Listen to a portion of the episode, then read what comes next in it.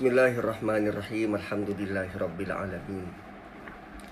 Alhamdulillahilladzi hadana li hadza wa ma kunna linahtadiya laula an hadana Allah. Asyhadu an la ilaha illallah wahdahu la syarikalah wa asyhadu anna sayyidana wa maulana Muhammadan abduhu wa rasuluh.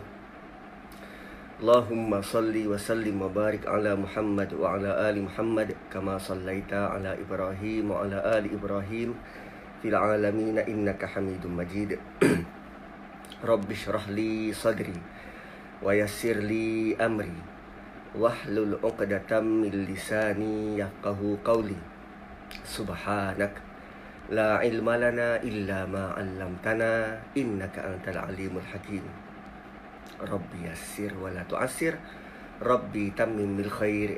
Ya arhamar rahimin. Assalamualaikum warahmatullahi wabarakatuh Alhamdulillah pertamanya kita bersyukur pada Allah Subhanahu Wa Taala.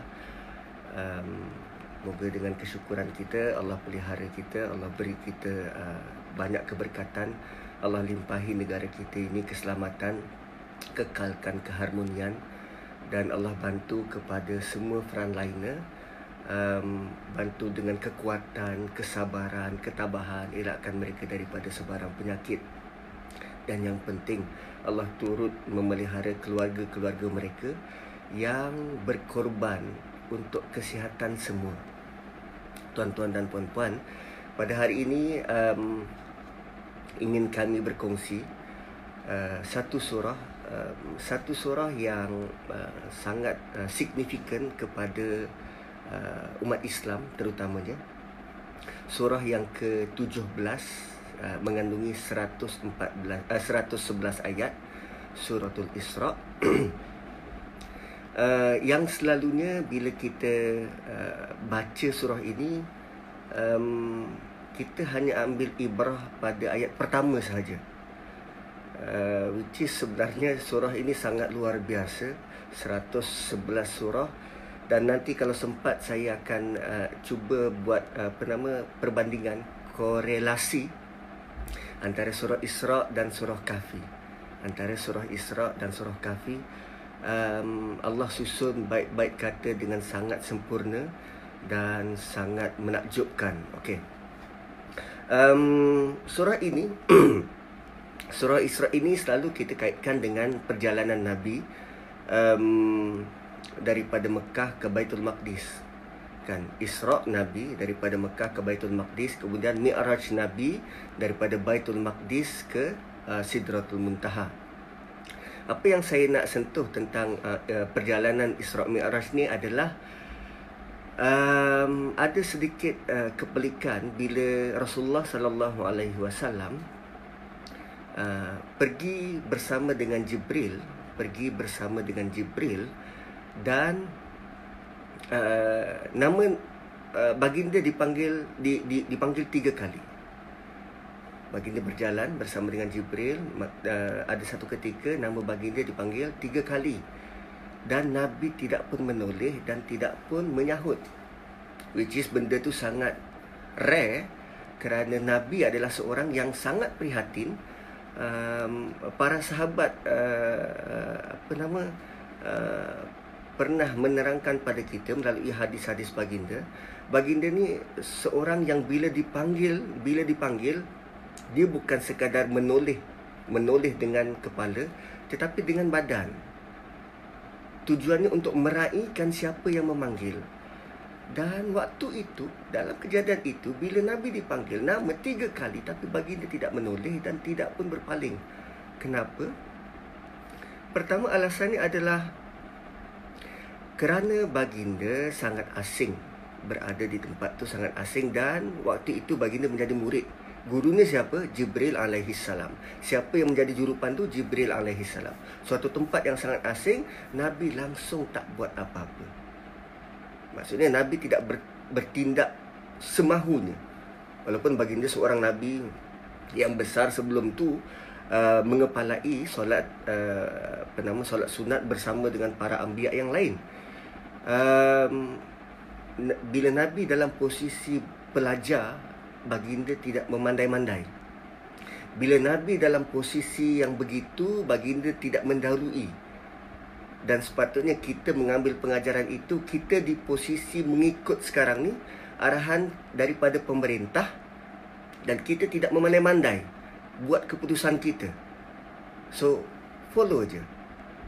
Berbeza nanti dalam surah selepas surah Isra ni, surah Kahfi, bagaimana Allah uh, me, me, berkongsi kepada kita kisah perjalanan uh, Nabi Musa belajar.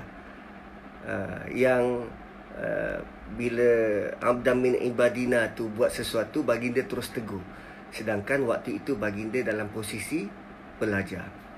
Itu antara apa yang kita nak highlight yang saya nak highlight uh, perjalanan Nabi. Dan ada ada satu satu perkara lagi yang kita uh, patut fikirkan bersama. Tatkala baginda dibawa pergi melihat neraka baginda nampak ada manusia yang diseksa.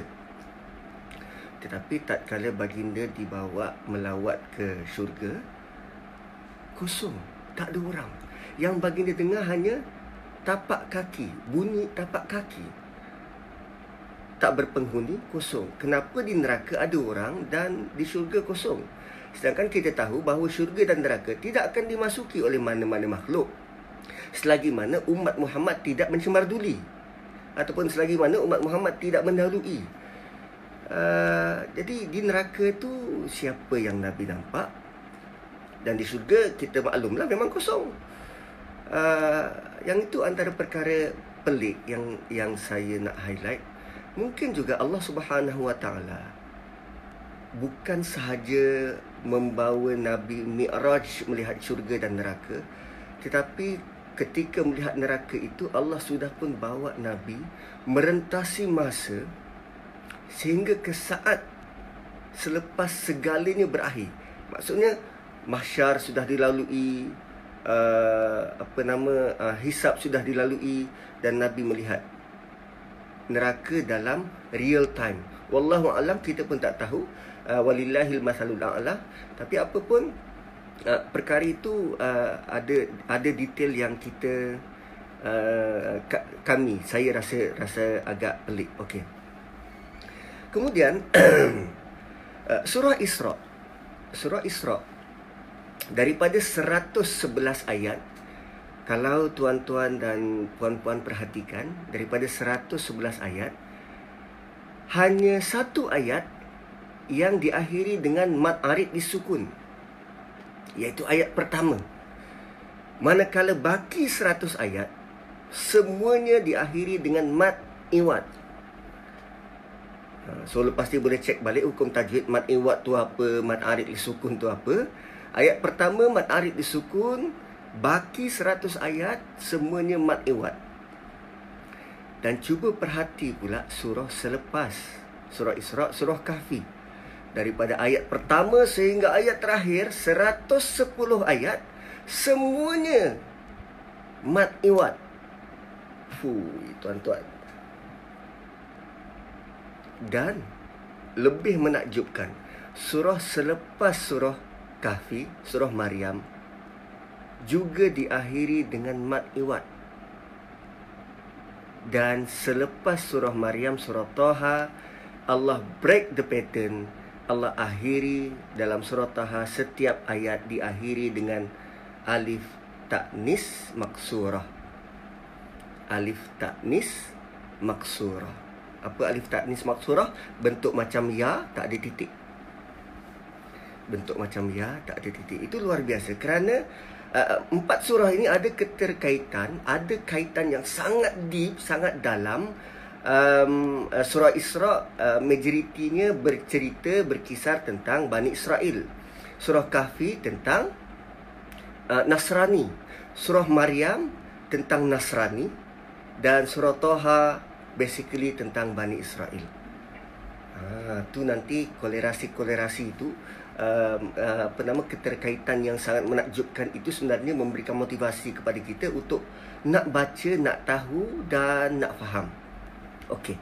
Dan menariknya dalam surah Isra yang cerita tentang Bani Israel, Allah ada sebut uh, Allah ada uh, sisipkan ayat sujud. di hujung. Dalam surah Kahfi tak ada. Tetapi dalam surah Maryam untuk uh, apa nama cerita tentang Nasrani juga Allah selitkan tentang uh, ayat sujud di dalamnya. Dalam surah Taha tak ada. Wow, itu pun remarkable um, yang eh, yang perlu kita perhatikan kenapa dalam Isra ada dalam Kahfi tak ada dalam Maryam ada dalam surah um, apa nama surah Taha tak ada okey so boleh kita mulakan Allah mulakan surah ini dengan subhan apa subhan kata pujian menyucikan Allah daripada sifat-sifat daripada um, atribut-atribut yang tak sesuai dengan Allah. Subhan, Maha Suci Allah. Subhanalladzi asra bi'abdihi laila. Uh, Maha Suci Allah yang menjalankan hamba dia um, pada waktu malam atau sedikit daripada malam. Laila berbeza dengan lailatan. Laila, lailan berbeza dengan lailatan um, Lailatan seluruh malam Laila secebis dari malam So Rasulullah sallallahu alaihi wasallam berjalan waktu malam tu bukan seluruh malam tetapi sedikit daripada waktu malam tu. Dan menariknya ada um, uh, uh, apa nama uh, ada pendapat yang kata Nabi pergi sewaktu uh, daun pintu tu terbuka dan tertutup dan Nabi balik sebelum hilang goyang daun pintu tu. Wih, berapa cepat pergi tu? So Nabi bukan pergi seluruh malam tetapi sebahagian daripada malam. Dan menariknya dalam ayat ini Allah tidak kata subhanallazi asra nabiyhi lailan. Maha suci Allah yang menjalankan nabinya tapi Allah panggil apa? Abdihi, hambanya.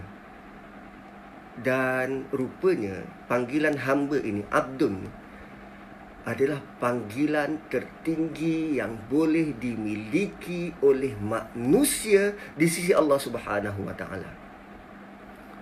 Tapi dalam sudut pandang lain bila kita memanggil orang lain, kita sesama kita memanggil engkau ni hamba si pulan dan si pulan, itu adalah panggilan terendah dalam kalangan manusia.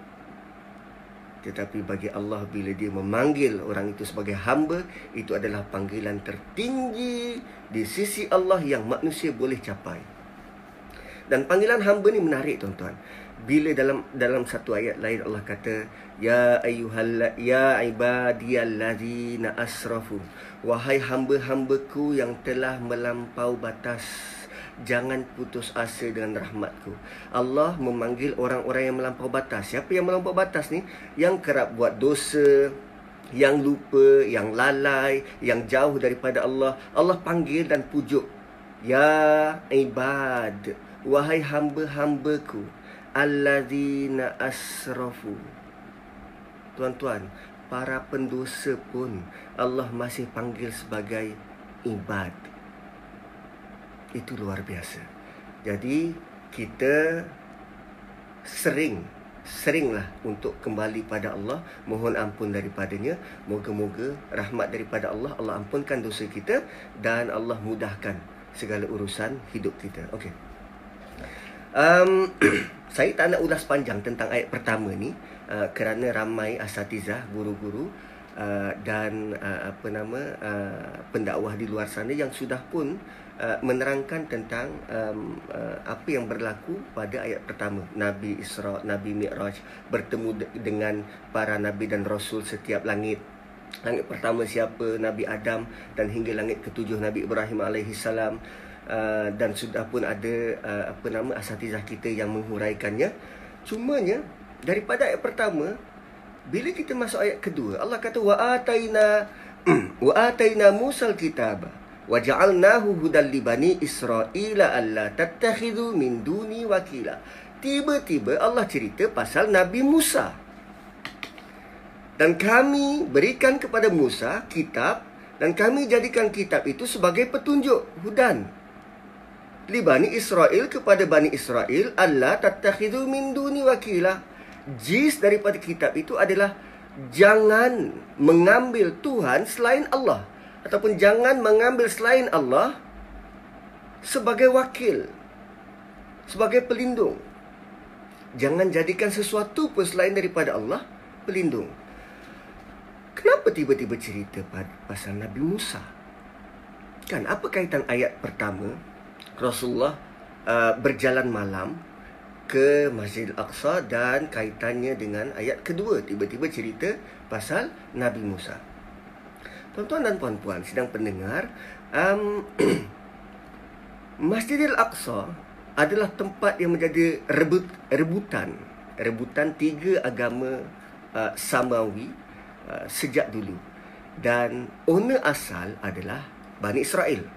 Owner asal adalah Bani Israel dan tanah sekitar uh, uh, haulahu tanah sekitar Masjid Al-Aqsa tu adalah tanah yang dijanjikan uh, pada Bani Israel um, uh, apa nama uh, sejak zaman Nabi Musa tetapi Nabi Musa wafat dahulu kemudian dibawa oleh Nabi Yusa untuk masuk dan uh, berperang.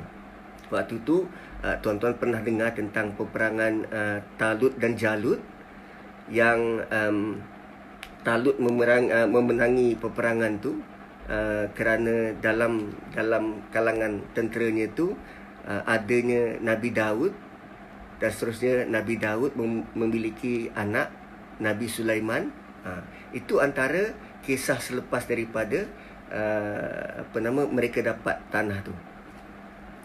So bila sebut tentang Masjid Al-Aqsa, nabi yang paling diingati ataupun nabi yang paling dipuja oleh Bani Israel adalah Nabi Musa. Antara lain kerana Nabi Musa ini menjadi penyelamat. Pertama mereka melarikan diri daripada Firaun. Ingat lagi peristiwa laut terbelah? Uh, Mereka melarikan diri daripada Musa Sebelum itu Nabi Yusuf yang membawa Bani Israel ni ke uh, Masuk ke dalam Mesir. Waktu itu uh, sekitar 93 orang Dan bila keluar daripada Mesir uh, Nabi Musa membawa bersama uh, sekitar 670 ribu Itu uh, menurut tafsir Azhar. Tuan-tuan boleh rujuk.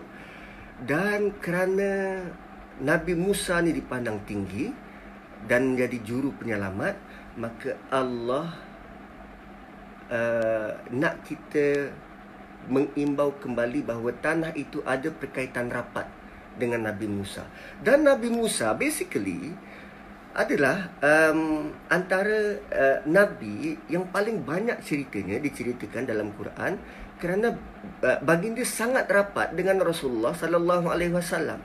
Perjalanan hidupnya sangat rapat dengan Rasulullah sallallahu alaihi wasallam. Bayangkan Nabi Musa dapat wahyu pertama di Bukit Tursina. Rasulullah dapat wahyu pertama juga di bukit. Tapi kita panggil sebagai Gua Hira. Bukit apa entah namanya? Juga di bukit. Dan waktu di bukit tu Nabi Musa dapat arahan untuk solat.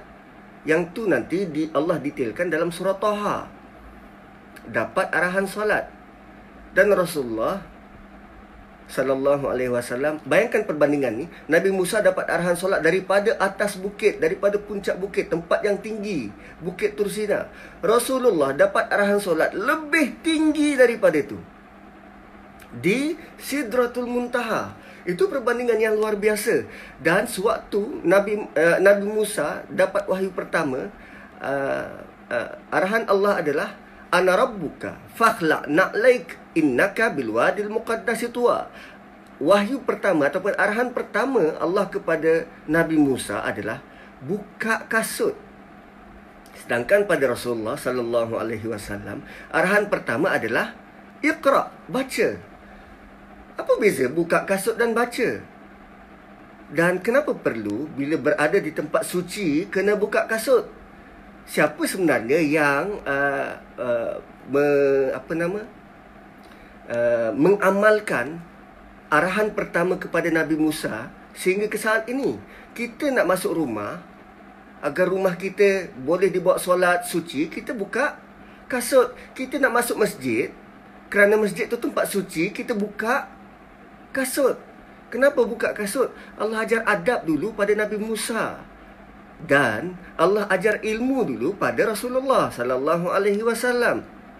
Jadi kesinambungan keduanya supaya kita ada ilmu dan beradab atau kita beradab dan berilmu. Suatu kisah Nabi Musa sangat banyak dalam Quran. Dan perkaitan itu sangat luar biasa. Um, kalau dalam tafsir Azhar disebut tentang uh, bagaimana bila Nabi sallallahu alaihi wasallam bertemu dengan Allah Subhanahu wa taala uh, in personal berdua tanpa ditemani Jibril Rasulullah dalam keadaan siap siaga. Tapi Nabi Musa cuba perhati dalam uh, suratul A'raf ayat 143 bagaimana baginda pengsan. Baginda pengsan So tu antara uh, uh, sedikit uh, apa nama uh, kolerasi ataupun persamaan dan uh, kenapa ayat kedua tiba-tiba dibawa cerita tentang Nabi Musa dan intipati kedua-dua ajaran ini baik Nabi Musa dan baik Rasulullah sallallahu alaihi wasallam keduanya diberi kitab dan kedua kitab itu sebagai petunjuk. Awal surah Baqarah Allah sebut tentang apa? Zalikal kitab la raiba fi hudan dan di sini wa ataina musal kitaba wa ja'alnahu hudan. Kedua-duanya hudan. Dan bila Allah kata alla tattakhidhu min duni wakila jangan mengambil selain daripada Allah wakil ataupun jangan sembah selain daripada Allah. Itu adalah jis ajaran agama ini sejak daripada Nabi Adam dan nanti kita akan pergi uh, uh, apa nama uh, dan kita akan lalui pengulangan demi pengulangan pernyataan ini supaya dia masuk ke dalam hati. Bukan saja dalam surah Isra nanti akan diulang dalam surah Kahfi diulang dalam surah Maryam diulang dalam surah Toha. Jis kepada agama ini adalah Allah tattakhidhu min duni wakila. Tu kalau ada highlighter boleh highlight. Ini jis agama ini ini adalah uh, dasar intipati utama. Kerana nanti dalam ayat 22 ayat 39 Allah kata apa? La taj'al ma'allahi ilahan akhar. Berkali-kali la taj'al ma'allahi ilahan ilahan akhar. Jangan ambil selain daripada Allah Tuhan yang lain. Jangan ambil selain daripada Allah Tuhan yang lain. Okey. Kemudian um, ayat ketiga lagi satu kepelikan timbul. Bila Allah kata zurriyatan man hamalna ma'anuh innahu kana abdan syakura. Tadi Nabi Musa, sekarang Nabi Nuh. Tiba-tiba. Ah. Sebab tu uh, ulama-ulama terdahulu mereka mengkaji dan uh, melihat bagaimana daripada satu ayat kepada satu ayat yang lain, ayat sebelum dan ayat selepas adanya kesinambungan supaya cerita itu berterusan kerana Quran ini hikmah. Hikmah ni apa? Bersambung. Ada adanya jujukan, adanya jalan cerita yang yang sangat luar biasa. Kenapa sebut tentang Nabi Nuh? Kerana selama ini Bani Israel menganggap bahawa Nabi Musa lah penyelamat utama. Selamatkan mereka daripada Firaun, terbelahnya laut. Tapi Allah kata fakta kamu tu betul, cuma sebelum daripada Nabi Musa ada satu nabi yang di dalam bahteranya semua orang beriman.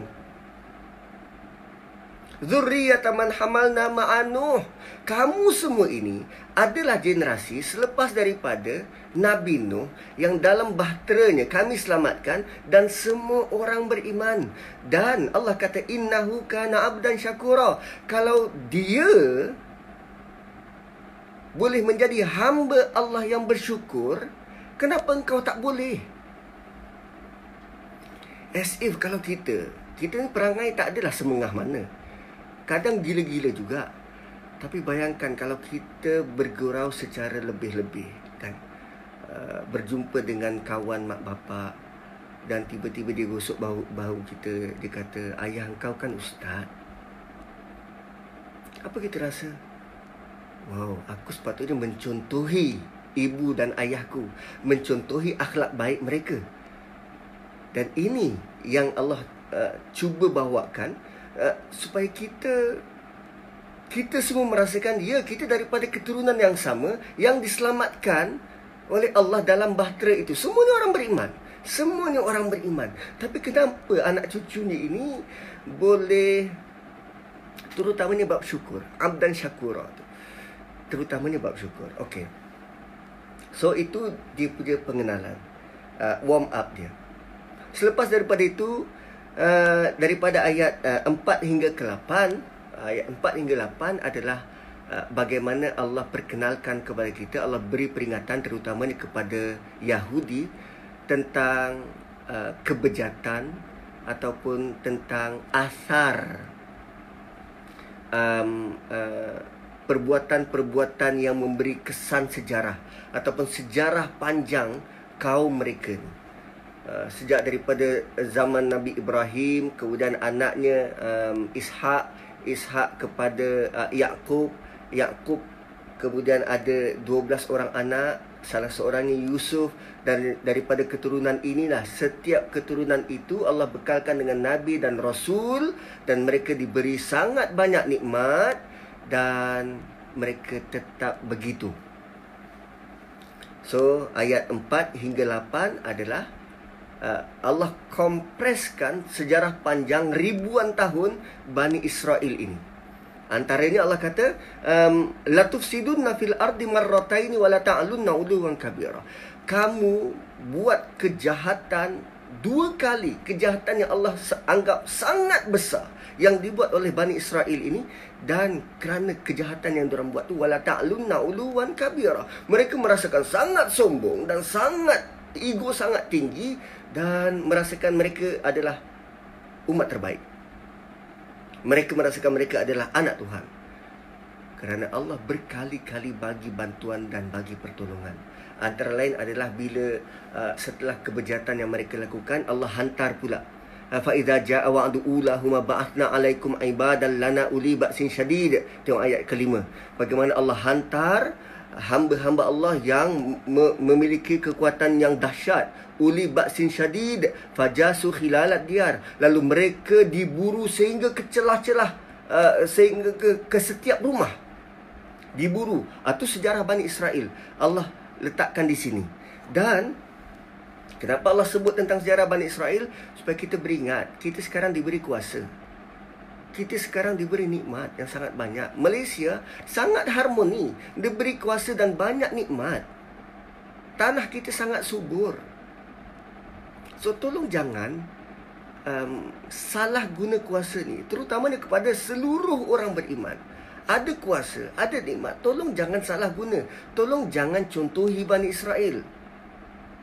Ada ulama yang buat perbandingan antara sejarah uh, agama kita, sejarah uh, agama Islam ini uh, dan dan sejarah Bani Israel. Selepas daripada Raja Talut, kemudian diwarisi oleh Daud, kemudian diwarisi oleh Nabi Sulaiman. Ketiga-tiga generasi ini Bani Israel bernaung di bawah di bawah kekuasaan ataupun di, di bawah raja dan mereka bersatu. Waktu itu sangat makmur, terutamanya pada zaman Nabi Sulaiman yang menguasai bukan sekadar menjadi raja tetapi menguasai angin, faham bahasa burung dan itu semua kita tahu. Dan mereka bandingkan dengan Khulafa Ar-Rashidin, Abu Bakar, Umar dan Uthman Waktu itu umat Islam berada di bawah satu kekhilafahan dan mereka belum berpecah, belum berpecah. Tapi selepas runtuhnya uh, wafatnya Nabi Sulaiman, Bani Israel terpecah kepada dua. Selepas daripada zaman Uthman, bila Uthman wafat, diwarisi oleh Ali dan waktu itu umat Islam mula berpecah. So itu antara um, uh, penelitian ulama-ulama terdahulu tentang bagaimana kita ini bakal mengikuti jejak langkah Yahudi setapak demi setapak. Dan kalau kita tidak kembali sungguh-sungguh kepada Quran, maka akhirnya kita akan dapat seperti mana yang mereka pernah lalui, pernah alami. Sebab itu, selepas daripada um, apa nama penerangan tentang tentang Yahudi ni Allah bagi kepada kita set of rules set of rules yang kita perlu patuhi supaya kita tidak dihina dan dicela seperti mana mereka, seperti mana kaum terdahulu, seperti mana umat terdahulu, terutamanya Yahudi. Ah. Dalam surah ini Allah bagi kita set of rules.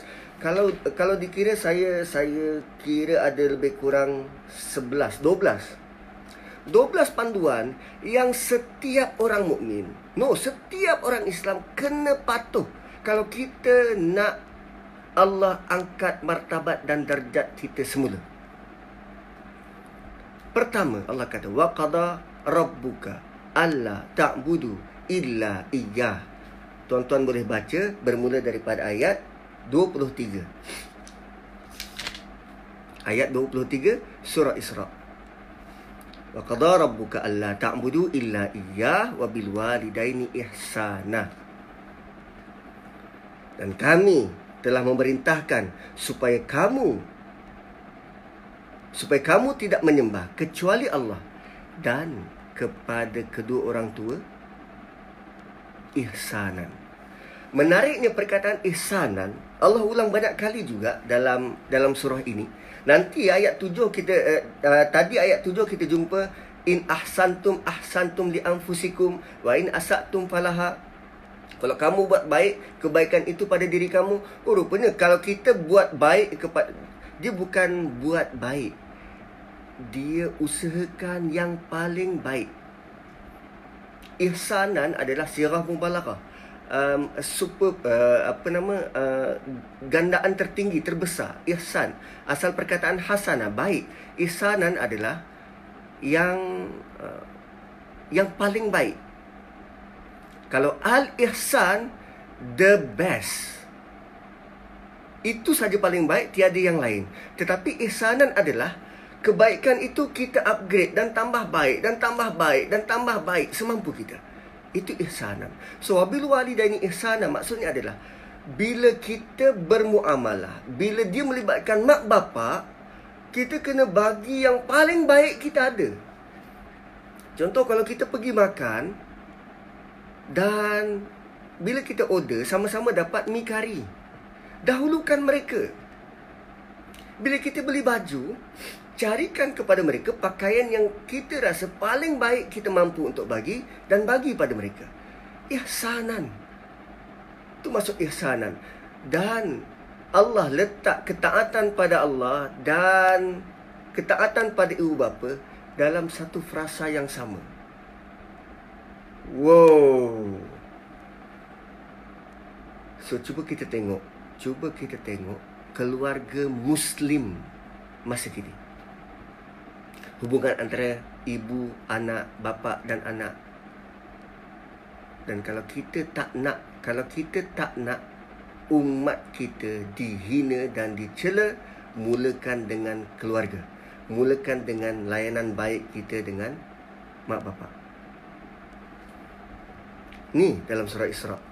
Yang kita setiap tahun sambut uh, Isra Mi'raj tapi kita hanya memandang pada ayat pertama belum ramai yang masuk sampai ke ayat 23. Ini kita cuba.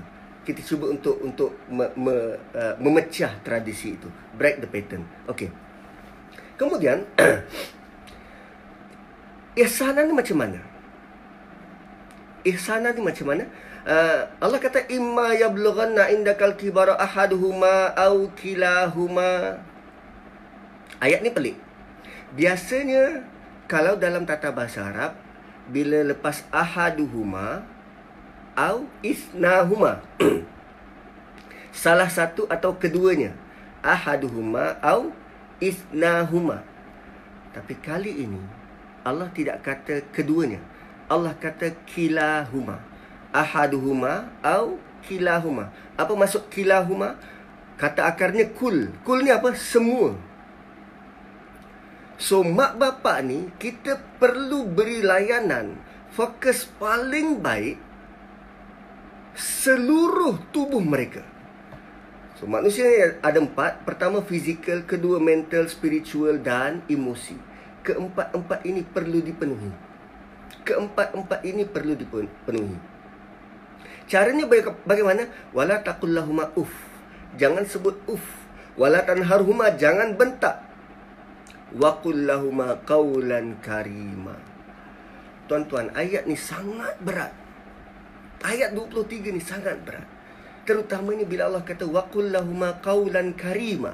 Apa maksud qawlan karīmā? Karim mulia.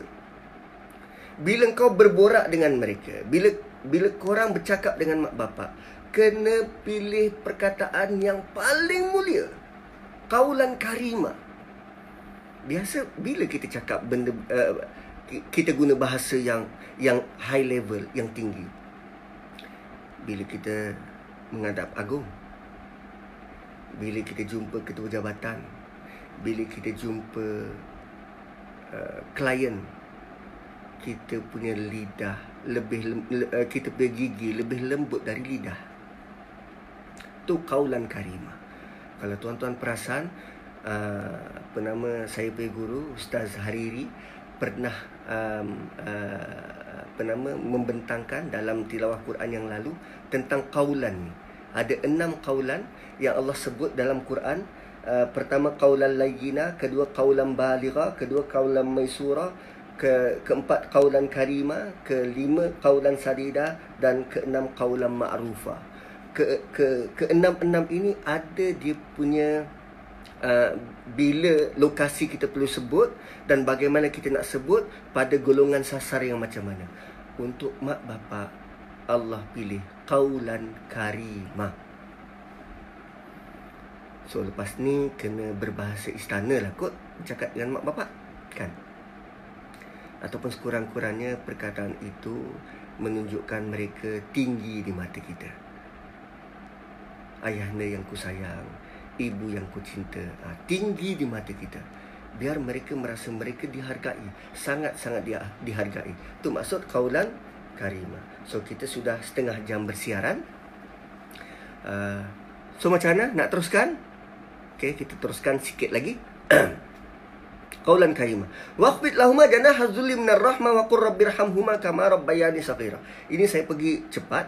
Uh, bila Allah kata rendahkan sayapmu uh, uh, menunjukkan rahmah wa qur rabbirhamhuma lalu kamu berdoa wahai Tuhan kami uh, beri rahmat kepada mereka berdua seperti mana mereka memelihara menjaga mengatur kami sejak kami masa kecil. Kenapa rendahkan sayap? Kerana anak-anak bila sudah keluar boleh berdikari seumpama burung yang dapat sayap dan terbang bebas. Bayangkan burung yang terbang bebas, adakah memungkinkan dia akan kembali? Tengok keadaan, kalau dia rasa kebebasan di luar itu lebih seronok, why not? Kenapa perlu kembali? So rupanya kita di, diibaratkan burung yang yang dah anak yang dah boleh berdikari sendiri. Tak perlu dah pada mak bapak. Ha, bayangkan keadaan macam tu. Dan Allah kata anak-anak yang macam ni yang dah ada kerja sendiri, yang ada family sendiri, bila bertemu dengan mak bapak, rendahkan sayap itu. Tak kira kita mungkin pengarah jabatan, kita mungkin ketua pengarah, kita mungkin KSU. Bertemu dengan mak bapak, rendahkan sayap itu. Kita bukan siapa-siapa depan mak bapak. Kita adalah anak dia. Walaupun mungkin dia tinggal dengan kita. Kita kita yang keluarkan belanja untuk mereka. Rendahkan sayapmu bila bertemu depan mak bapak. Waqfid lahum janaha dzul. Dan sayap juga bermaksud kalau kalau burung ni bila dia rendahkan sayap dia sama ada dia nak landing ataupun kalau dia dengan anak-anak dia dia sebagai pelindung uh, pemberi uh, apa nama uh, keselesaan biar mak bapak selesa dengan hadirnya kita biar dia rasa tenang dan tenteram. Dan jangan lupa untuk doakan. Dan lihat doa ini perhati doa ini uh, bila kita sebut kama rabbayani. Kenapa tidak sebut perkataan kama hafizahuni? Atau uh, seperti mana mereka memelihara menjaga. Hafizah pelihara. Kenapa rabb? Kenapa guna perkataan rabb? Rabbayani. Kerana rabb itu bukan saja memelihara menjaga mendidik mengasuh dan apa saja me mengatur Rabbal alamin pengatur seluruh alam. Allah bukan saja pengatur dan Allah memberi seluruh rahmatnya melalui perkataan Rabb. Dan mak bapak sudah beri seluruhnya kepada kita. Kama bayani.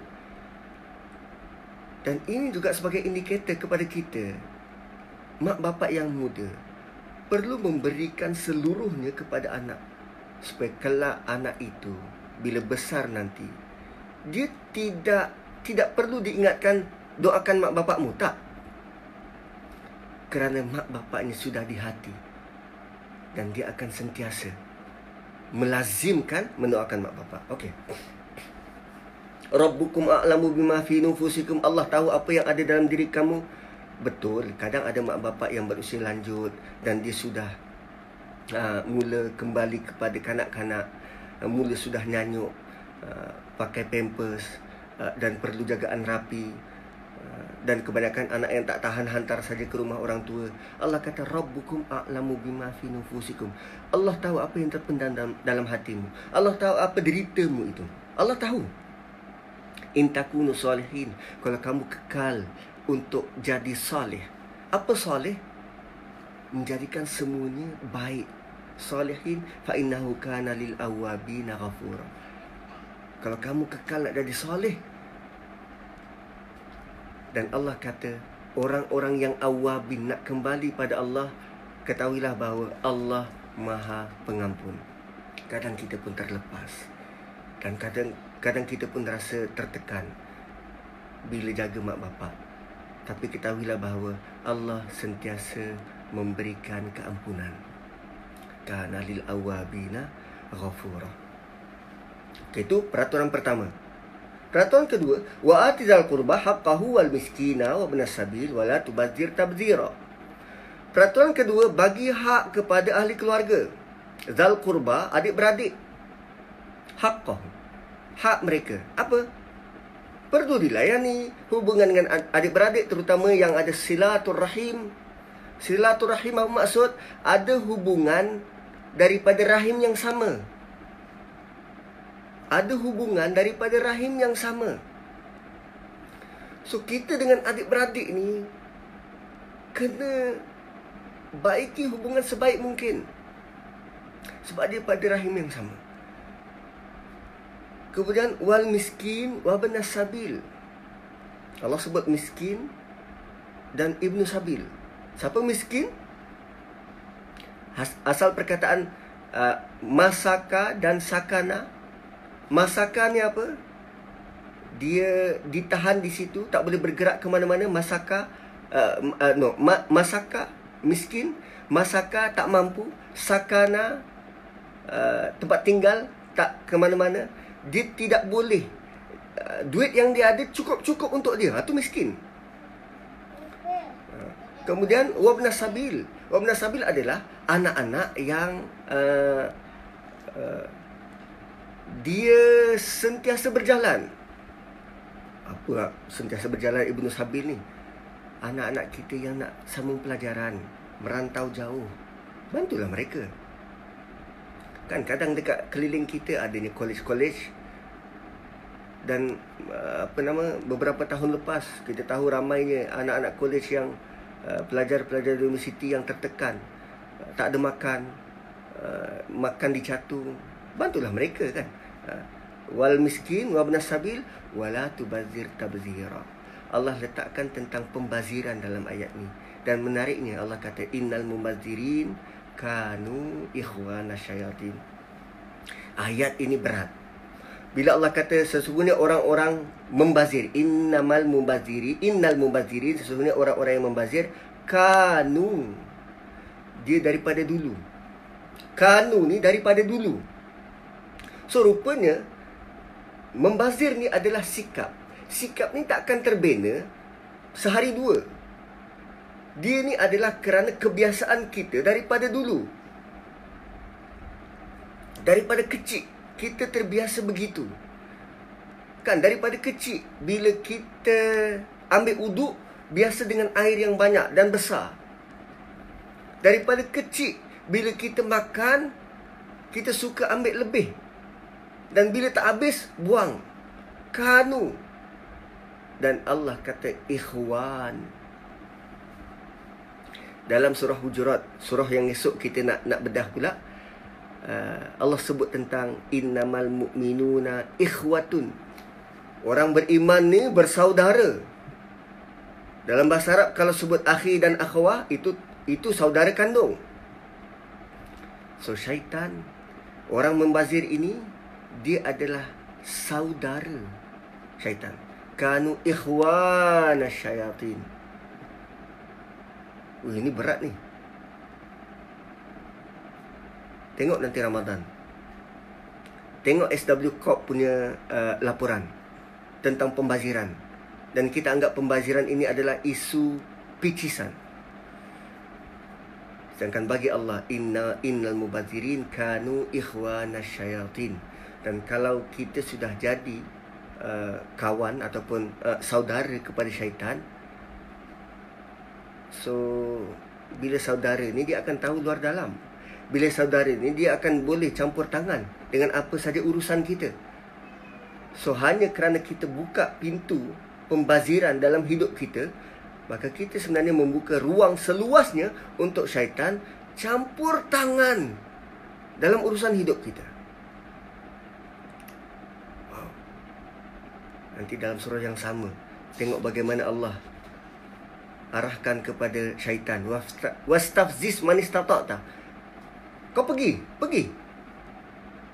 Allah arahkan syaitan untuk mencampuri menggauli urusan kita terutamanya urusan harta dan urusan anak ini pintu dia. Innamal mubazirin kanu ikhwana syayatin. So itu peraturan kedua. Yang ketiga Allah kata wa imma tu'ridanna anhum tigha rahmatin min rabbik tarjuha faqul lahum qawlan maysura tadi qaulan karima. Kali ini kalau kita kita pun sempit macam sekarang ni kat rumah duit tak ada, gaji tak dapat lagi. Kadang kita hanya bergantung ada ada baskers di luar sana yang yang hidupnya bergantung dengan basking. Tuan-tuan, kalau ada kita kena ambil tahu eh, jiran keliling kita kalau kita ada sesuatu yang boleh diberi berilah pada jiran keliling kita. Kadang kita tak tahu jiran sebelah mungkin uh, hidup dia tu bergantung kepada basking dan dia tak dia hilang sumber pencarian sekarang ni. Tolonglah bantu pergilah bantu mereka. Kan? Uh, Allah kata kalau kamu kesempitan tak boleh nak bagi dan kita pun sedang menunggu rahmat daripada Allah dan kita tanpa sedar sekarang 24 hari bulan rupanya besok gaji 25 hari bulan kan menunggu rahmat daripada Allah. Faqullahum qawlan maisura. Tak ada apa yang boleh dibagi diberi.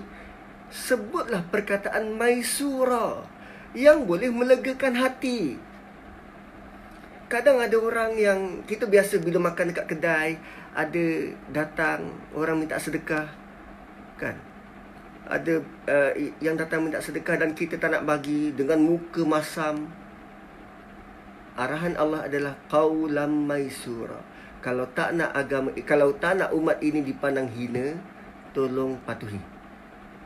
Qaulam maisura. Sebut dengan baik. Qaulam maisura juga bermaksud kita bagi uh, sekarang ni saya tak ada duit besok saya gaji insyaallah saya akan bagi. Bagi harapan bagi positif. Kawalam maisura bagi sesuatu yang boleh meredakan hati dia. Bagi sesuatu yang boleh menyenangkan hati dia. Bukannya dihalau bukannya diherdik. Kawalam maisura pada siapa? Zal qurba miskin ibnu sabil. Mereka ni yang perlu perlu perhatian dan dan uh, pertolongan daripada kita. Itu peraturan kedua. Yang ketiga, wala taj'al yadaka maghlula. Jangan kedekut, jangan jangan gantung kita punya tangan di tengkuk ila unukik falat wala tabsudha. Jangan um, apa nama uh, kedekut dan jangan terlalu boros wala tabsudha kullal basti fataqud maluma mahsura. So rupanya perlu ada kita perlu pandai manage keuangan. Uh, uh, ayat ini Eh, dia sama dengan ayat 67 surah Furqan. Allah nak kita pandai tata cara keuangan. Berapa ramai antara anak muda yang memiliki kredit kad dan akhirnya disahkan bankrupt kerana tak pandai mengurus keuangan. So tata cara keuangan kena pandai urus kita kena ada ilmu itu kalau tak nak umat ini dipandang hina so ni peraturan seterusnya tuan-tuan Ini bukan main-main. Ini real. Ini reality. Ini yang Allah pesan dalam surah ini. Tolong. Tolong belajar. Terutamanya yang bercakap. Jangan boros sangat. Mentang-mentang besok gaji. Malam ni dah mula. Cari Shopee. Eh, jangan. Tolong. Pandai urus keuangan. Kemudian, Inna rabbaka yabsutur rizqa liman yasha wa yaqdir innahu kana bi'ibadihi khabiran basira. Rezeki itu basically Allah yang atur untuk kita. Allah kata Allah yang bagi lebih dan Allah yang bagi cukup-cukup. Tiada tidak pernah ada istilah Allah kurangkan rezeki kita tak. Allah bagi lebih dan Allah bagi cukup-cukup kerana kita yang tak pandai urus rezeki yang Allah bagi, kita rasa tak cukup. So jangan salahkan orang lain kerana kelemahan diri. Itu nah, ayat seterusnya tu. Dan peraturan seterusnya wala taqtulu auladakum khasyata imlaq. Jangan bunuh anak kerana takut tak cukup makan. Jangan bunuh anak kerana takut tak cukup makan tengok bagaimana dia punya sequence dia bermula daripada mak bapak kemudian tentang rezeki kan? Ha. kemudian tentang bagi bantuan kemudian tentang jangan jangan membazir kemudian tentang rezeki bagaimana Allah bagi rezeki dan jangan bunuh anak kerana takut tak cukup. Wala taqtulu auladakum khasyata imlaq nahnu narzuquhum wa iyyakum. Kami yang bagi rezeki pada mereka dan kau rezeki, kami juga yang bagi. Inna qatlahum kana khit'an kabira. Kalau bunuh juga itu adalah dosa yang besar. Jangan bunuh anak, jangan nafikan anak.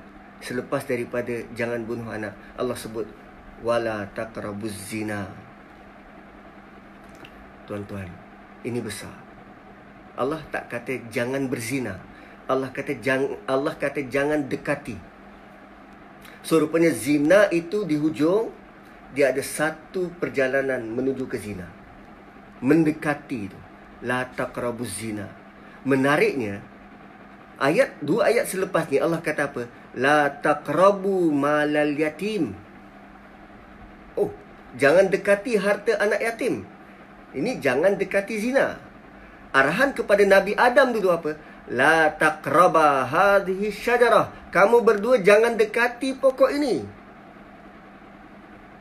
Kenapa ketiga-tiga ayat ni Allah sebut takraba mendekati? Kerana di situ ada temptation ada daya tarikan. Zina ni ada daya tarikan. Kita message berdua-dua dengan perempuan lain dalam WhatsApp dalam WeChat dan perempuan tu mungkin isteri orang mendekati zina Harta anak yatim juga ada temptation. Harta siapa yang tak nak, tak perlu usaha dapat harta. Jaga anak yatim. Yang pengusaha-pengusaha menjaga anak yatim, bagaimana tata cara pengurusannya? Pernah diaudit ke wang keluar masuk? Audited ke? Derma-derma daripada orang ramai terutamanya waktu bulan Ramadan beberapa tahun dahulu kita tahu ada ada rumah anak yatim yang dia punya bekalan makanan dia sampai expired tak diguna. Kerana punya ramai orang bagi. Audited tak? Ha. La taqrabu malal yatimi illa la la, la taqrabu malal yatimi illa billati ahsan. Allah guna perkataan ahsan.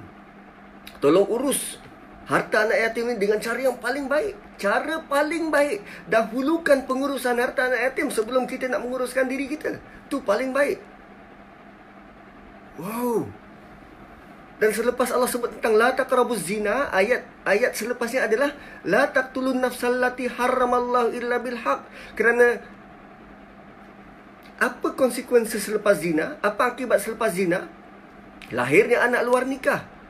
Dan anak luar nikah ni bukannya anak kepada lelaki yang berzina. So Allah kata la taqtulun nafsal lati, jangan bunuh nyawa yang Allah haramkan dibunuh.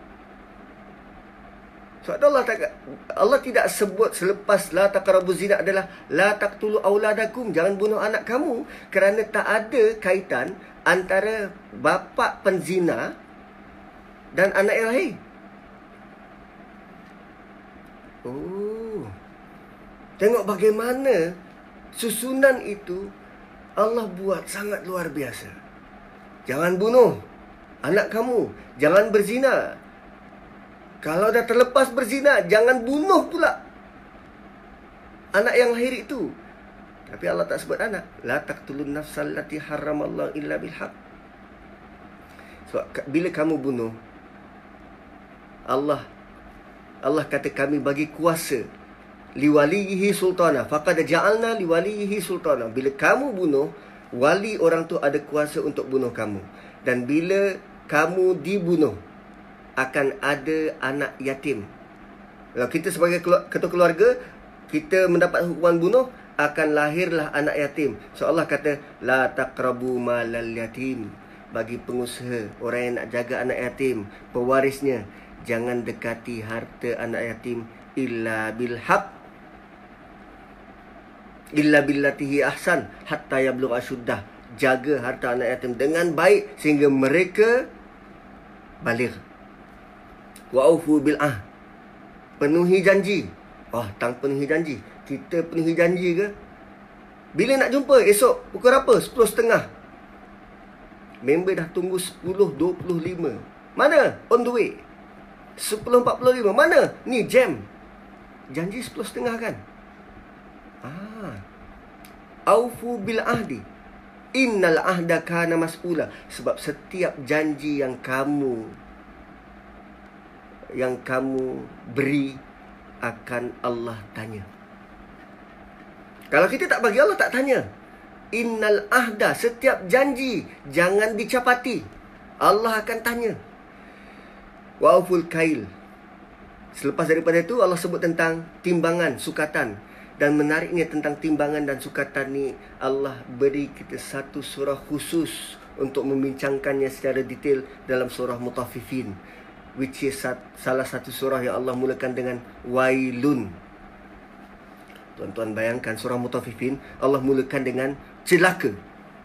Wailun lil mutaffifin. Celaka besar kepada mereka-mereka yang mutaffif. Wow. Wailun tu. Oi, itu luar biasa. Itu itu nanti uh, perkongsian lain. um, Wa'ful kaila idza kitum mazinu bil qistasil mustaqim. Frasa ini ada dua dua jenis timbangan. Pertama kail, yang kedua wazan. Kail adalah untuk timbangan-timbangan berat. Nak timbang beras uh, dua tiga kati uh, ataupun nak timbang uh, bersaiz yang lebih besar dua tiga tan atau kail. Dan wazan. Wazan ni untuk timbangan-timbangan ringan. Contoh nak timbang emas berapa gram?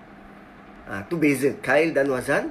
Uh, wa uful kaila idza kiltum wazinu bil qistasil mustaqim zalika khairun wa ahsanu ta'wila. Lagi sekali Allah sebut tentang ahsan.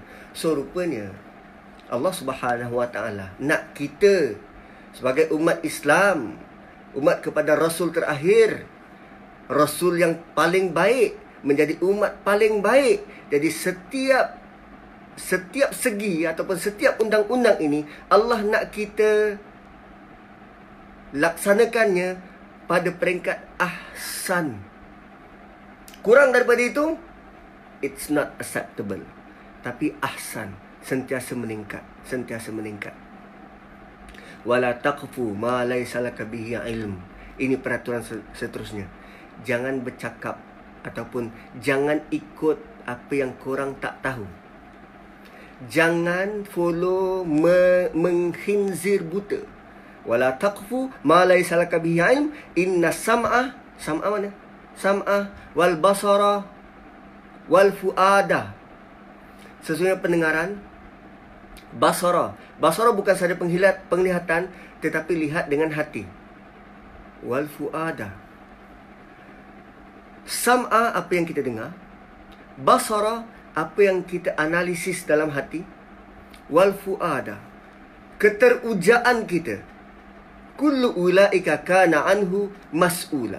Setiap satu itu akan disoal. So jangan membetul-tuli ikut orang. Kenapa kita ikut dia? Mungkin tak sok. Oh saya sukalah dia ni. Dia ni baguslah ustaz. Saya tak saya, saya tak tak nampak sebarang flaw daripada dia ni. Dia bila bercakap oi luar biasa. Orang tengah Tapi bila ada orang lain kritik, eh tak tak mungkin. La takfu ma laysa laka. Baru-baru ni Menteri Kesihatan kita dikritik dengan sangat hebat hanya kerana dia kata minum air suam. Lah, la taqfu ma laysa laka ilm.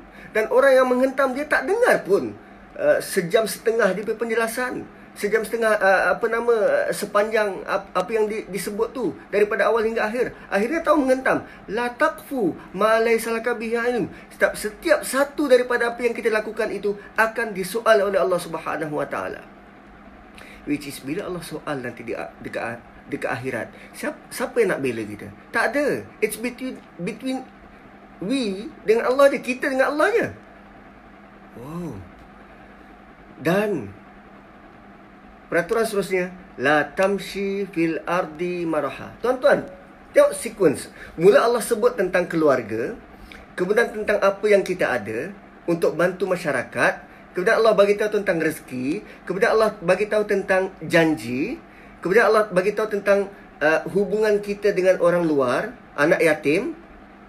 Kemudian tentang janji kita. Kemudian tentang kita mengikut orang pula. Dan last sekali kita hubungan kita dengan masyarakat. La tamshi fil ardi maraha.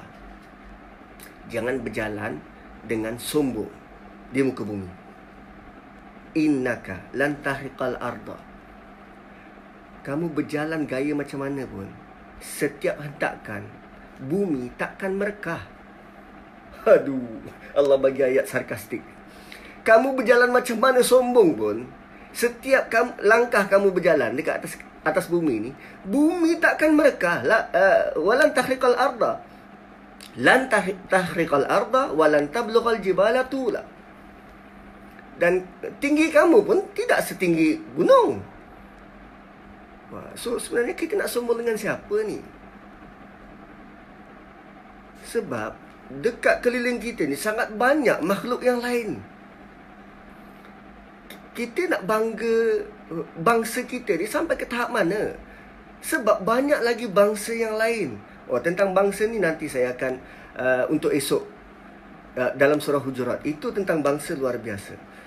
So uh, tuan-tuan um, uh, Saya rasa cukup sekadar sampai situ saja dulu Untuk surah Isra Sebab kita sudah ber- bersiaran sejam Sebab lama-lama pun nanti uh, Akan menimbulkan kebosanan uh, Cumanya Apa yang menarik adalah tuan-tuan Bagaimana um, uh, Peraturan-peraturan ini Allah gariskan kepada kita um, Kerana Allah nak bagi tahu pada ayat 38 kullu zalika kana sayyi'uhu.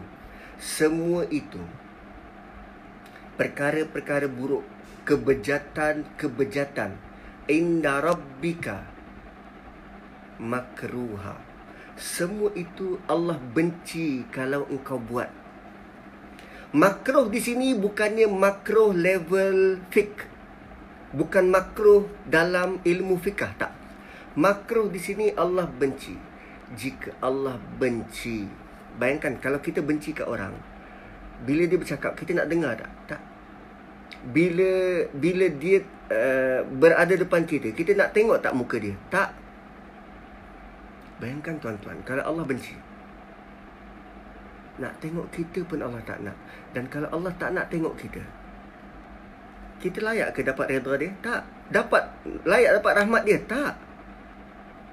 So kalau Allah dah benci kita, malaikat yang lain akan tengok kita sebagai hina. Sebab tu kalau kita tak nak umat Islam terus dihina, terus berada di bawah, tolong buat perkara ni sebab perkara ni Allah sangat benci.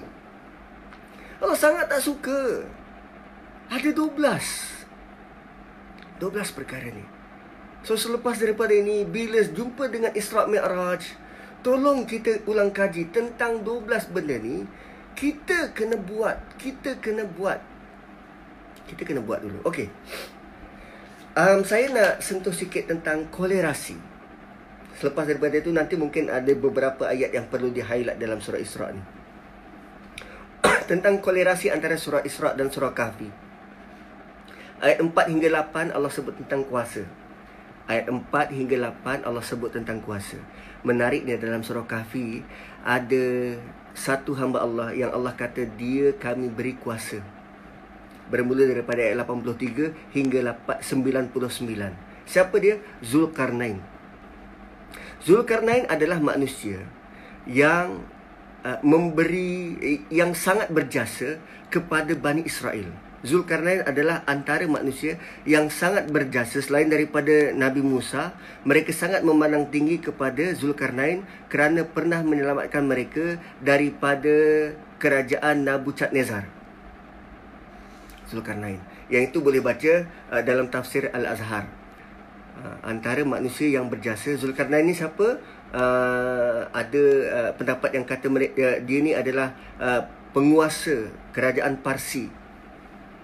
Yang mereka dah excavate ada jumpa patung uh, pemerintah yang uh, di di crown dia ada dua tanduk.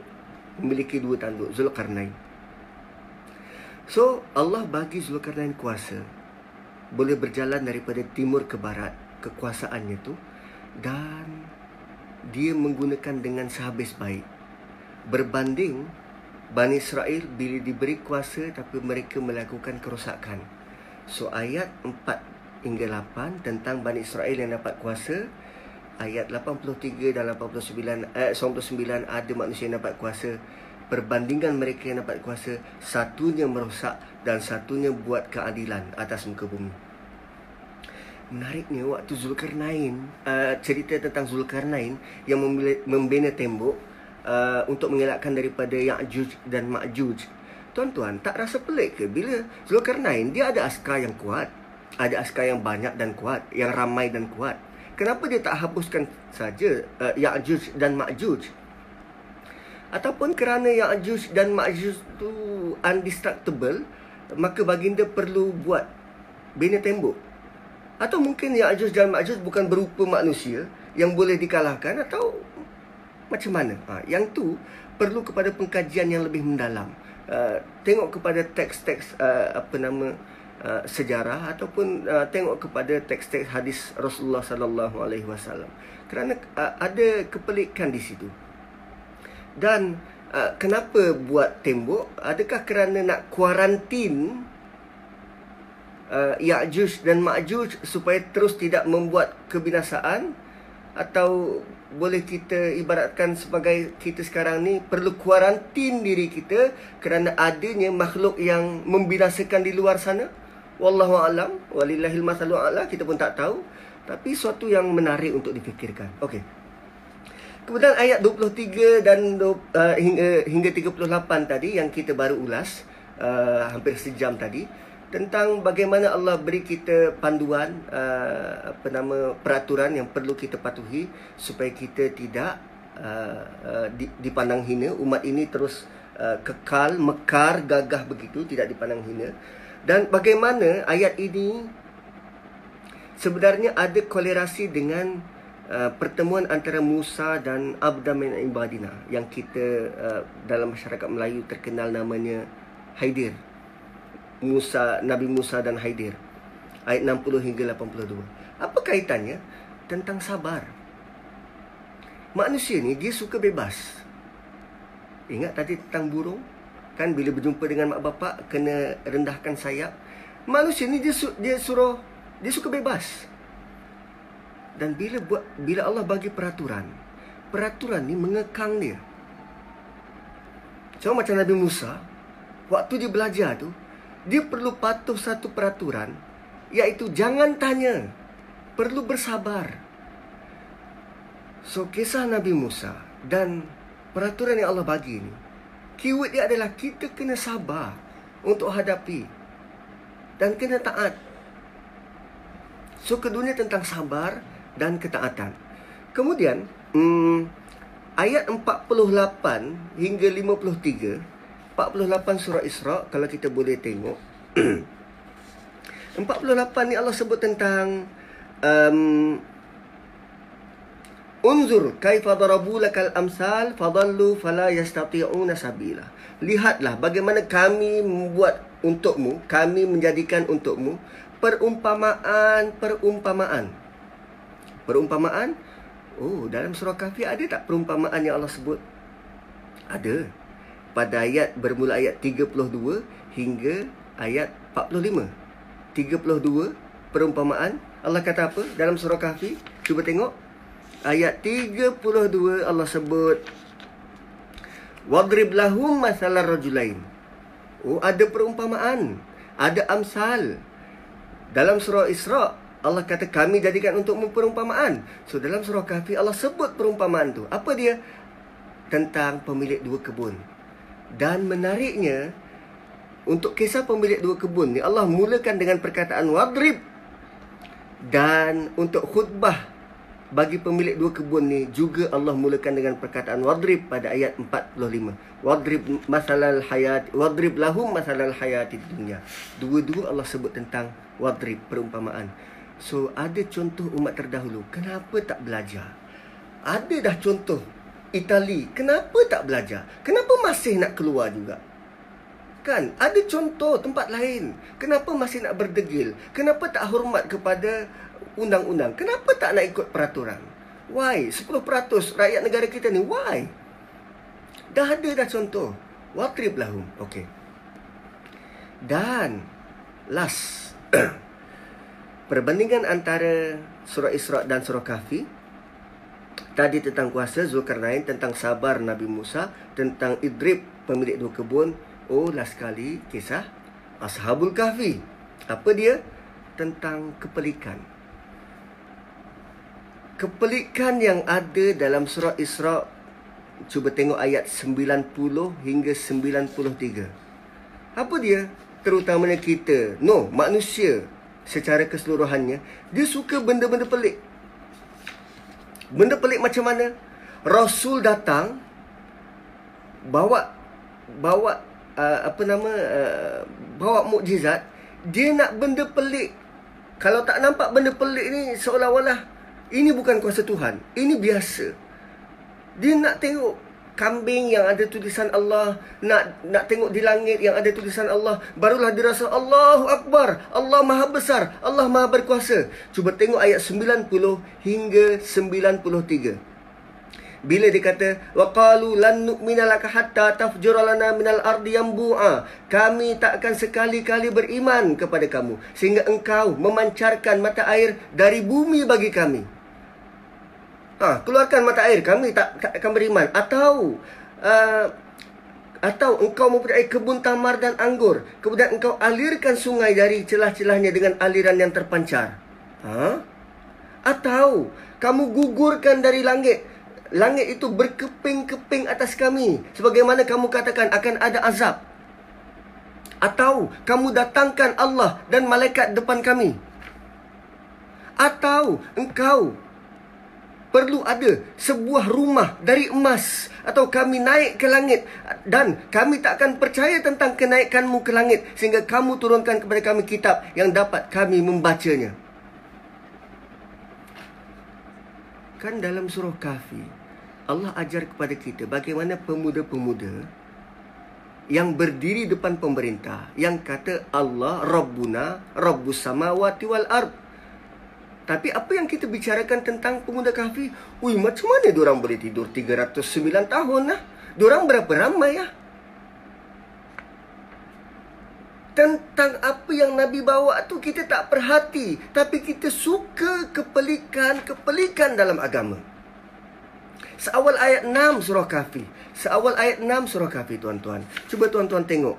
Seawal ayat 6 bila Allah kata fala'allaka bakhi'un nafsaka ala atharihim. No, sorry uh, ayat 9 surah kahfi am hasibta an ashabal kahfi warraqim kanu min ayatina ajaba? Apakah kamu menyangka kisah ashabul kahfi dan raqim catatan itu? Itu je tanda-tanda yang menunjukkan yang yang sangat menakjubkan. Agama ni bukannya untuk takjub. Agama ni bukan benda pelik. Itu kolerasi antara kisah Sabul Kahfi dan uh, ayat-ayat uh, yang nakkan benda-benda pelik. So tuan-tuan dan puan-puan, um, uh, itu antara uh, benda yang perlu kita perhatikan dalam surah uh, kedua-dua surah ini. So last kita nak pergi tengok highlight. Boleh lagi ke ni tuan-tuan?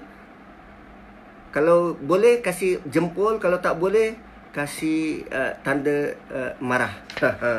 Okey. Last. Boleh tak boleh? Tuan-tuan hadap dia lah ya. Okey. Last uh, um, Cuba tengok ayat 61 surah Isra dan ayat 50 surah Kahfi. 61 saya ada dua Quran kat depan ni. Satu Quran ni dan satu Quran terjemahan surah Kahfi. Surah Isra dan surah Kahfi ayat 61 surah Isra dan surah Kahfi ayat 50. Ha, so bila nak buat perbandingan ni kita kena buka dua Quran. Ayat 61 surah Isra Allah kata Wa idh qulna lil malaikati isjudu li Adam fasajadu. Okey? Ayat 61 wa idh qulna lil malaikati isjudu li Adam fasajadu. Tu ayat 61 ayat 50 surah Kahfi wa idh qulna lil malaikati isjudu li Adam fasajadu sama tak? Sama. Kedua-dua ayat fasajadu illa iblis. Kedua-dua ayat wa id qulna lil malaikati isjudu li adam fasajadu illa iblis. Ayat dalam surah isra begitu juga dalam surah kahfi wa id qulna lil malaikati isjudu li adam fasajadu illa iblis. Dua-dua sama yang membezakan adalah selepas iblis. Yang membezakan selepas iblis. Dalam surah Isra dalam surah Isra Allah kata selepas daripada perkataan iblis Allah kata apa? Qala asjudu liman khalaqtatina patutkah aku sujud kepada benda yang engkau cipta daripada tanah? Itu dalam surah Isra. Dalam surah Kahfi dalam surah Kahfi ayat 50 Allah kata apa? Kana minal jinni fafasaqa an amri rabbih. Iblis ini dia dalam kalangan jin berasal daripada jin fafasaqa an amri rabbih. Dia fasik terhadap arahan Allah. Kenapa berbeza? Didahului dengan ayat yang sama sebiji sepusat sepusing tapi diakhiri dengan perkataan berbeza satu surah Isra satu surah Kahfi. Tuan-tuan tadi saya sebut surah Isra siapa dia punya contoh utama? Kaum utama siapa? Bani Israel. Surah kahfi kaum utama dia siapa? Nasrani. So dua-dua ni ada sifat yang sangat kontradik sangat berbeza. Pertama Bani Israel. Kenapa Allah sangat murka kepada mereka? Kenapa disebut dalam Fatihah tu mereka adalah kaum maghdub sangat murka kerana mereka mewarisi kesombongan iblis. Asjudu liman khalaqtatina? Patutkah aku sujud? Aku lebih baik. So merasa diri lebih baik. Merasa diri lebih baik. Kita sedang mengikut jejak langkah Bani Israel. PNP Pekerja kerajaan kerana kerana aku PNP golongan sokongan ni not my level. Merasa diri lebih baik. Itu ikut Bani Israel.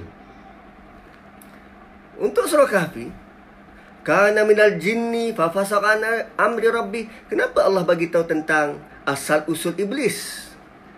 Kerana Nasrani menganggap iblis adalah the fallen angel apa maksud fallen angel malaikat yang rosak Iblis bukan malaikat. Iblis ni jin. So Nasrani ni fakta dia ke laut. So Allah nak highlight bahawa Nasrani bila bab ilmu ke laut. Tentang fakta. Fakta dalam beragama ni ke laut. Tuhan bagi dia tiga. Ada anak. So Allah nak membetulkan balik cara berfikir. Kita perlu ada ilmu dan tentang apa tadi? Merasa diri lebih ni apa? Adab. Saya sebut awal tadi kaitan antara Rasulullah sallallahu alaihi wasallam dan Nabi Musa. Nabi Musa diajar adab dahulu. Kemudian didatangkan ilmu. Rasulullah diajar ilmu. Iqra. Tadi surah Fakhlaq nak like Nabi Musa. Masya Allah la quwata illa billah. So dua ayat yang sangat identical tetapi golongan sasarnya berbeza dan Allah letak dengan tem- di, di tempat yang sangat tepat. Satunya tentang bagaimana ego manusia melangit dan satunya tentang dia ikut je. Tak kaji pun ikut je. Tak ada ilmu pun wala taqfu ma laisa laka bihi ilm. Jangan ikut membabi buta. Wah, tu highlight luar biasa. Kemudian ayat 45 adalah panduan yang sangat crucial untuk kita umat Islam terutamanya. Ayat 45. Allah kata apa? Wa idza qara'tal Qur'an bila kamu baca Quran. Bila kamu baca Quran, ingat qara'ta Qara'a maksud dia baca dengan kuat.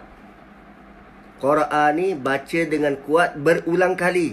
Itu maksud qara'a. Iqra' baca dengan kuat dan berulang kali.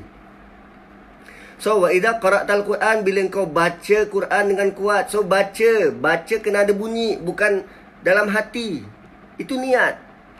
Baca kena ada bunyi. Wa idza qara'tal Quran. Apa yang dibaca ni? Quran, bukan Facebook. Quran. Ja'alna kami akan jadikan bainaka antaramu wa bainal ladina la yu'minun dan orang yang tidak beriman. Apa perlu kita buat? Baca Quran. Apa natijahnya? Allah akan jadikan antara kita dan orang tidak beriman hijab mastura, satu hijab yang tertutup, satu dinding yang tertutup. Allah pelihara kita kerana kita baca Quran. Wow. Dahsyat. Dahsyat. Waja'alna ala qulubihim akinnatan ay yafqahuhu wa fi adanihim maqra. Wa tarabbaka fil Qur'ani wahdah ala adbarihim nufura. Tu nanti maksudnya tuan-tuan boleh boleh tengok. Tapi ayat 45 ayat yang perlu di highlight. Kita kena baca Quran. Kita kena baca Quran. Kita baca Quran Allah pelihara. Terima kasih uh, puan Nur Azizah Saleh. Kita baca Quran Allah pelihara. Okey. Ayat 70 Allah kata dan sesungguhnya kami telah muliakan anak-anak Adam. Tuan-tuan, kita seluruh anak Adam dalam ayat ni Allah bagi satu titah perintah. Allah bagi deklarasi. Semua anak Adam Allah muliakan. Semua anak Adam Allah muliakan. Jadi siapa pun kita jumpa, orang itu Allah sudah muliakan. Jangan cari aib dia, jangan cari kesalahan dia, jangan malukan dia kerana Allah muliakan walaqad karramna bani adam. Tiada bangsa yang superior tiada bangsa lebih tinggi tiada bangsa lebih rendah semua Allah sudah muliakan. Masya Allah La quwata illa billah. Ayat ini Kita akan discuss esok dalam surah Hujurat. Satu surah itu tentang Sains sosial. Tentang sains sosial. Okey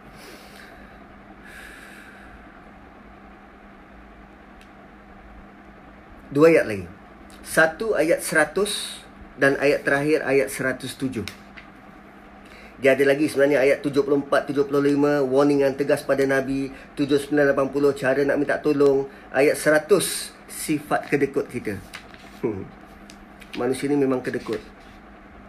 Tak percaya? Tanya diri sendiri. Kedekut tak? Ya, kedekut. Tengok ayat 100. Qul Lau antum tamlikuna khazaina rahmati rabbi idzal amsaktum khasyatal infaq wa kana al-insanu qatura. Katakanlah wahai Muhammad, jika kamu memiliki perbendaharaan Allah, kamu memiliki perbendaharaan rahmat Allah. Ini bukan perbendaraan negara Malaysia. Ini bukan perbendaraan uh, US. Perbendaraan rahmat Allah pada ketika itu tentulah kamu akan berlaku bakhil dan kedekut kerana takut habis. Dan sememangnya manusia itu bertabiat bakhil dan kedekut. Ih, kedekutnya. Ah, ah memang manusia kedekut. So apa yang perlu kita belajar daripada ayat ni? Jadikan Allah wakil. Kerana bila kita jadikan Allah wakil, rezeki Allah takkan habis untuk kita. Keraplah memberi. Rezeki Allah takkan habis untuk kita. Takkan pernah habis. Dan last 107. Boleh lagi 107? Okey, last. 107 Allah kata Qul aminu bihi aw la tu'minu katakan Muhammad sama ada kamu beriman dengan Allah atau tidak? Innal ladina utul ilma. Sesungguhnya bagi orang-orang yang berilmu min qablihi sebelum daripada kamu idza yutla alaihim ketika dibacakan Quran ke atas mereka yakhiruna lil azqani sujada mereka tunduk tersungkur di atas muka dalam keadaan sujud. Innal ladina amanu innal ladinu innal ladina utul ilma. Mereka-mereka yang diberi ilmu sebelum daripada kamu sebelum kita ada orang yang pernah diberi ilmu bila dibacakan pada mereka Quran bila dibacakan kepada mereka Quran mereka lantas sujud. Mereka lantas sujud. So tuan-tuan. Ayat ini super pelik. So bagi kita kita yang biasa baca maka kita rasa well apa pelik sangat. Biasalah. Dan uh, uh, pertama kepelikannya adalah iza yutsla dibacakan. Bukan dia baca tapi dibacakan. Perhatikan ayat tu bukan dia baca tetapi dibacakan. Maksudnya apa? Orang lain baca dia dengar. Mungkin kita tengah memandu kereta atau mungkin dekat masjid apa nama sebelum azan alunan Quran dibuka kita dengar dibacakan Quran pada dia dan yakhiruna sujada bila kita baca okey bila kita baca bila kita dengar orang baca dan kita sujud. Eh, sepatutnya bila orang baca kita dengar. Tapi ayat ni bila dibacakan Quran dia sujud. So in between sebelum sujud tu akan berlaku perkara ni. Pertama dia dengar. Dan dia bukan sekadar dengar, dia faham apa yang dia dengar. Bukan sekadar dia faham, emosi dia terkesan. Faham saja kalau tidak beremosi dia tak akan terkesan. Emosi dia terkesan dan kerana emosi dia terkesan menggerakkan anggota badan dia untuk sujud. Maka rupanya kita baca Quran bukan sekadar bunyikan Quran, kita baca kena sampai faham. Bila kita faham, akan menggetarkan emosi lantas kita sujud pada Allah Subhanahu Wa Taala. Tuan-tuan dan puan-puan, penutup bagi hari ini adalah bagaimana ayat sujud ini memberikan kepada kita satu lonjakan paradigm matlamat kita untuk baca Quran bukan sekadar nak dapat pahala tapi matlamat kita baca Quran supaya bila kita baca kita faham terkesan dan sujud. Tuan-tuan dan puan-puan, terima kasih bagi perhatian. InsyaAllah kita akan jumpa lagi esok hari dan tolong uh, apa nama uh, war-warkan uh, dan tolong apa kita sama-sama berdoa dan JAKIM antara uh, agensi yang yang uh, apa nama diketuai oleh uh, menteri yang sangat hebat uh, uh, mengadakan kempen musaadah cuba membantu mereka-mereka di frontliner mereka-mereka yang tak mampu uh, untuk sama-sama kita uh, apa nama pikul beban ini secara bersama. Dan kita yang berada di rumah kalaupun tak dapat nak menyam, uh, menyumbang wang ringgit kita sumbang dengan doa kita yang tulus ikhlas hati. Ayat nombor 70 walaqad karramna bani adam. Walaqad karramna bani adam so tuan-tuan dan puan-puan terima kasih kerana bagi uh, perhatian. Dan uh, moga-moga dengan sedikit perkongsian ini uh, kita menjadikan surah Isra satu daripada surah yang kita nak baca nak kita faham dan uh, selain daripada surah kafi nak kita amalkan. Ah, terima kasih uh, apa nama uh, bagi support. Barakallahu li maaf hari ni tak nyanyi. Uh, hari tu kita nyanyi barakallahu li walakum assalamualaikum warahmatullahi wabarakatuh